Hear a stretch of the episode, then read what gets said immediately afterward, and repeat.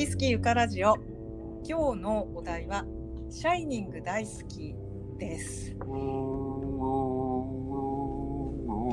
えー今日はゲストゲストの方をお二人呼んでるんですけれどもまず一人目が森育夫さんでこんにちは。えーイラストレーターの森育夫さん今サントラをやりました。はい、ありがとうございます。で、今日はあの1980年に公開されたシャイニングの話をしたいんですけれども、映画ですね。はい、あのネタバレ大いにありますので、そこを避けたい人はちょっと、えー聞かない方がいいかもしれません。見たスポイラーアねラいいと思います。で、えっと、今日はその、シャイニングについてなんですけど、私がこれ見たのは、高校生の頃、いわゆる名画座で2本立てでやってたんですね。ほで、時計仕掛けのオレンジと2本立てで、で、当時ビデオがなかったもんですから、ビデオデッキなかったから、まあ、通い詰めて、う。ヘビーな2本立てですね。ね、長かったしね。それ両方毎回見てたんですか？見てた見てた。シャイニングだけとかじゃなくて？じゃなくて。は見てましたね。で、まあその後ビデオが出て、DVD が出て、で、それでもこう仕事しながらとか、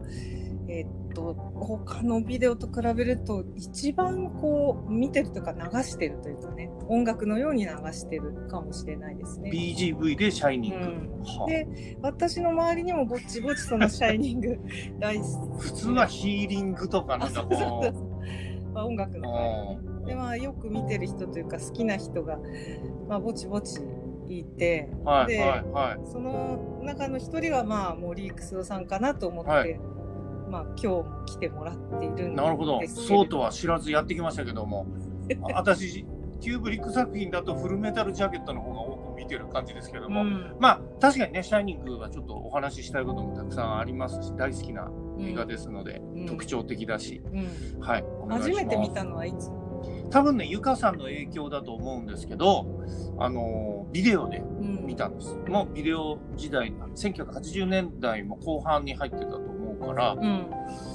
それで、あらすじをちょっとじゃあ紹介しますか。少しね。シャイニング知らない人のために、まずその、えっ、と、オレゴン州だったか、コロラド州だったか、もうあすでに曖昧なんですけれども、えー冬になると雪深くなってですね、雪が6メートルも積もって、ウィンタースポーツでもねえやと。まあ、昔作ったホテルなんで、ウィンタースポーツを視野に入れてなかったという理由もあるんだけど、春にしか営業しないでっかい展望ホテルというホテルがありまして、ここ冬の間管理人を雇って、えー冬越えをするわけなんですけど、そこに、えージャック・ニコルソン演じる、えートランスさん一家という核家族がやってきます。で、そこの冬越えで、えー展望ホテルで起こる怪奇なお話のホラー映画。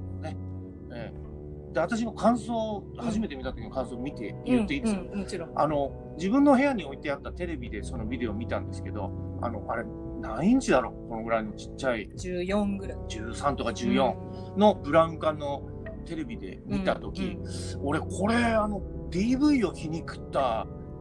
ココメディドタバタコメディだと思ってそれをみんな気づかずホラーだホラーだってキューブリックはこんな高級なコメディを作ってんのになんでみんなわからないんだって本気で私思ってたんですよ。なるほど、これは喜劇だと。うん。だけどあの大人になってからですねでっかい50とか60インチのモニターで見たら本当に怖くて、音もいいしね、え絵作りとか、その間合いとか、あこんな怖い映画だったんだとは思うものの、いろいろこう、はてなと思うこととか、あれ、回収されてないあの振りはどうなってんのかなとかっていう疑問は、なんかぼちぼち。ただ、そんな細かいことはともかく、なんで好きかっていうと、もう、なんていうのか、え、え、絵面力というか、もうあれがもう本当こう隅々まで画面をこう見ちゃう、うん。えー魅力にそうなんですよね。そう。私も、あの、完成度ですよね。こう、情報量というか密度というか、それがこう、すべて美しい。まあ、怖いんですけど、別に私、あの、怖がったことってないんですよね。だから、あの、なんていうの、もう、そうです。ああのの鮮やかな。回収されないあれこれ仲間で言うと、あの、宮崎駿さんもそうかもしれない。んあれどうなったの？っていうことを感じさせない圧倒的な作品力うんあるだからね、何回見てもね、すごい新鮮が。な。何十回見ても。で、まあ、周りにもね、そういうよく見てるなって、好きなんだろうなっていう人が、まあ、何人かいるわけですよ。で、今日は、そうなんです。あの、こんなご時世なんで、ちょっと直接ね、お呼びするのはなんですから、これ、うんあの、リモートでつなげて、さっきからキーコーキーコー音が聞こえてる人ですね。ははいい、。そうです。えーっと、うさぎ王の宇本裕二さんです。いやー、ようこそ。どうもです。こんにちはでよろしす。くお願いします。あの、ちょっとじゃあ自己紹介お願いします。あすいません。なんか、アニメーションとかを作ってます。うもとで。3DCG をたくさんやってます。はいなんか作品を聞いたらもう多分、あこれは見たことあるっていう人はとたくさんいらっしゃると思うんですけどもね。なんか、え E テレでやってるからね、子供がいないうちには全然通りが良くないんだなるほど、なるよほね。宇本さんと楠尾さんは高校時代の同級生なんですよね。ど。そうなんですよね。そう。そうだけど、多分、なんかこう、影響を受けた人が俺で、こう、影響を与えた人がクソさんわあ、そうなんっていうね。。ですねあんなんで？すで、この間なんか、それみたいな話をうもっちゃんが SNS で書いてて、うん、あの、議論、ディベートの時は声がでかい人が勝つっていうことを、あの、こういう影響を与えたという。それあのろくな影響じゃないと思うんですけど。いや、でもね、うもっちゃんにはもうね、漫画手伝ってもらったりもしましたしね、本当に、私、桑沢デザイン研究所で出身校の合格発表はうもっちゃんについてきてもらったんですからね。え、そういえば行きどうですか行き行きましたね、学校の前で一緒にね。万歳三唱してくれて、本当にそそんななんかおお母さんみたいなお母さんみたいな人です、私にとっては。お世話になりました。なんか、その時も、バスの中から歩いてる人の声を当てれこするとかいう 芸をやってて。それがすごい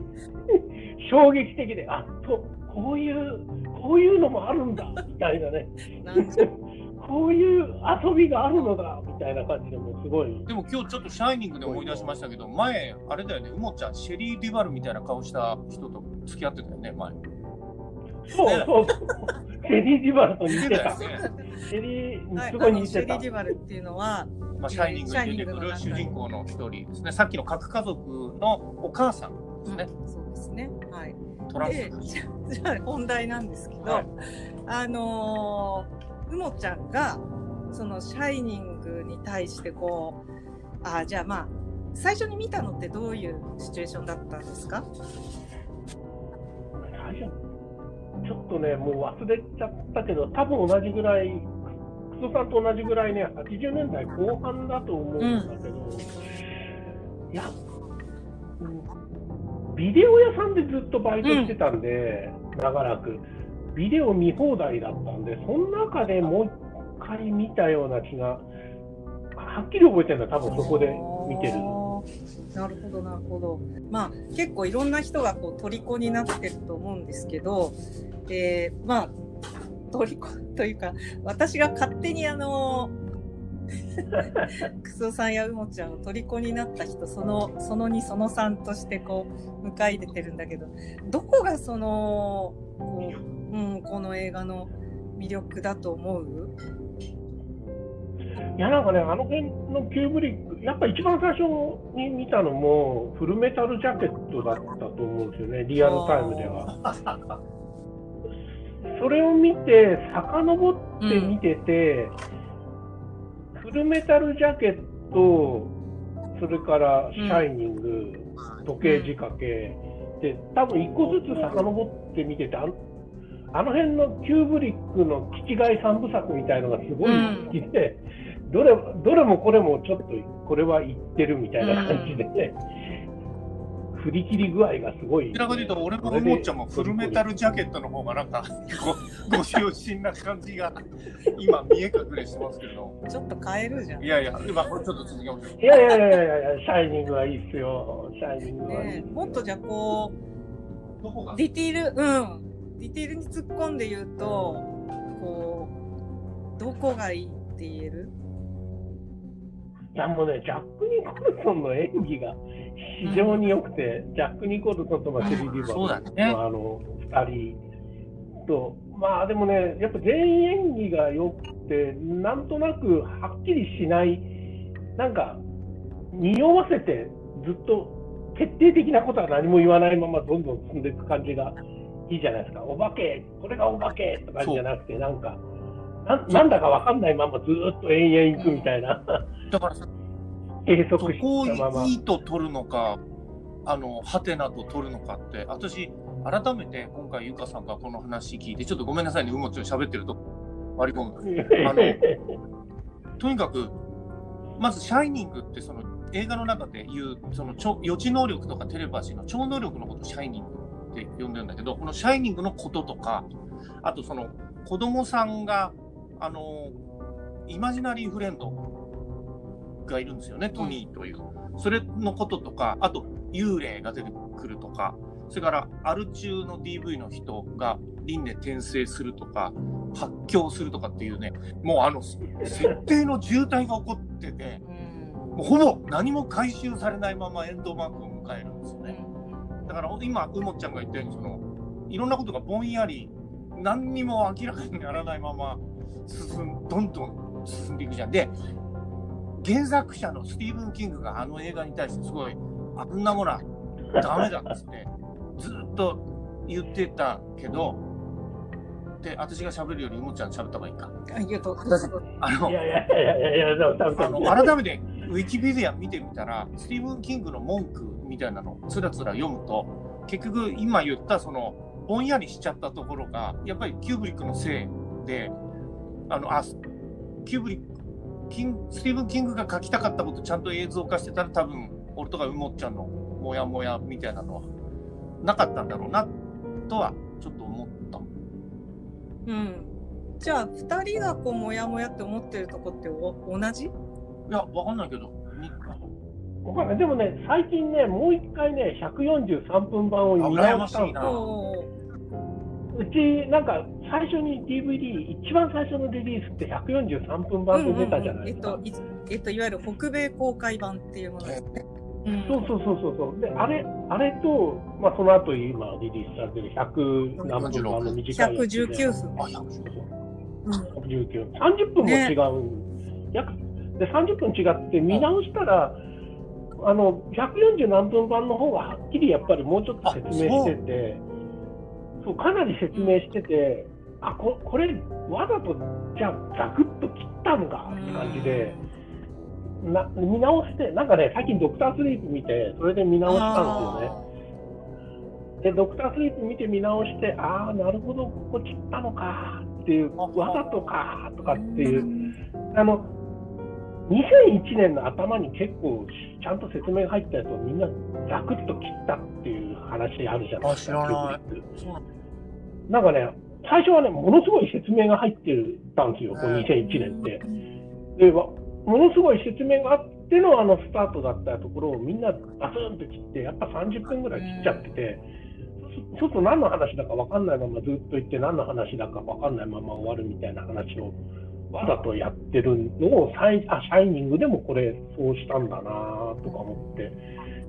で、確かに140分版は見てるとたくさん盛りだくさんですごいファンとしてはこれこっち残してほしいなと思ったけど最近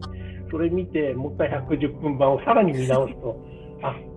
切った方が確かになんかこうテンポいいなと思ってあとなんかミステリアス感が待つんだなと思ってえ、具体的に聞いちゃっていいいいですか？そのカットされてたよさ30分ぐらいみたいな。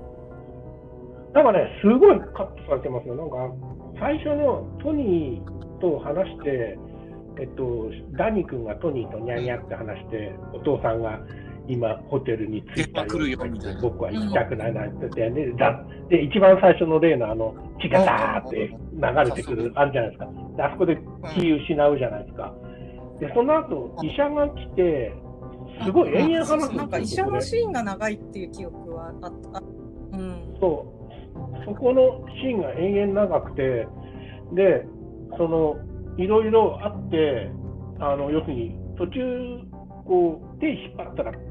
パキッとか言って折れたんだよ、みたいな話をするじゃないですか。で、いつまでも酒のこと引きずりやがって、みたいな、ジャック・ニコルソンが、ちょ、ちょっと間違っただけなのにさ、とかいう話を、前段階そこでもう一回やってるんですよ。もう一回っていうか最初にしてるんですよね。で、そういうなんか、うんとうまくいかなかったこう生活があって、心機一転して、まあ、とりあえずホテルに行くかみたいな話を、割といろいろあって、旦那といろいろあってみたいな話をずっとしてるえシーンがあっジャック・ニコルて、ソンがあの腕折っちゃった話子供の腕折っちゃった話をはあの普通だったらバーテンに話すのが最初なんだけどあのその前になんかもうちょっと、もうちょっと前にね、こういろいろあったんですよみたいなね、そういう精神科医のお母さんお母さんと精神科医が。そうそう、ずっとずっとその辺で、そうそう話すのがすごい長くて、でそこで作品背景みたいなのが結構語られてるのが、割とズバンとで俺それ見たってことはじゃあこの間？うん、私もね見たことはあるけどあのうちにある DVD はそれでそれそのシーンはない。んあですよねそう。うん。その他に何かあります？結構ね、細かく細かく切ってあるんですね。あの最初に、うんと、オーバルクホテルに行った後に、面接をするじゃないですか。はいあの面そうそう、インタビューっていうところ、あの面接のところでももうちょっとなんかいろいろ語ってて、あそこ、ここも切ったんだとか思って見てて、割と細かく細かくちょっとずつちょっとずつ切ってやって、で、結構すると30分ぐらい切ってやって、もう結構切ってんなみたいなじゃあ。やっぱり本当だあの会話によってそのバックグラウンドがいろいろ説明されてんのがバッサリいかれちゃってたわけですね。割とバッサリ言ってますね。びびっくりするぐらい、あで見見直すと、あって感じで、あそうかみたいな。じゃあ俺最近で見直したの143分版かもしれないんだけどそれでもで結構ねた、たまにね、そう、いろんなところでたまにこう、140何分版出てきてて、うんあれ？うん思う時あって。そっか私ねあの言われてみればモヤモヤなことはわかるんだけど、うん。実はねそんなに気にならないんですよ。あれ首絞めたのあのダニーの首絞めたの誰だか分かんないし。あまあ誰とは言ってないけど。あと237号室のババアは誰なんだも分かんないし、正解じゃないジジイとかあのそうそうそうそう。オーラルタヌキは何だったんだか全然分かんない。うん。なんかそのわからないことがうんキューブリックあの中で節みたいはあの映画の中ではスタンダードになっているのでなんだろうね。なんなんでこのあのわからないままでいいいっていうあそれはいいと思う。それはいいと思う。あ、そうそう、わかんないままの方がいい。なんでしょうね。いいですよこうあの絵面のその完成度最初に話したね。そのなんて言うんだろう。情報量とかデザインとか、もう本当こう視覚的には完璧じゃない。うん。だからあのお話は正直あんまりこうあの多少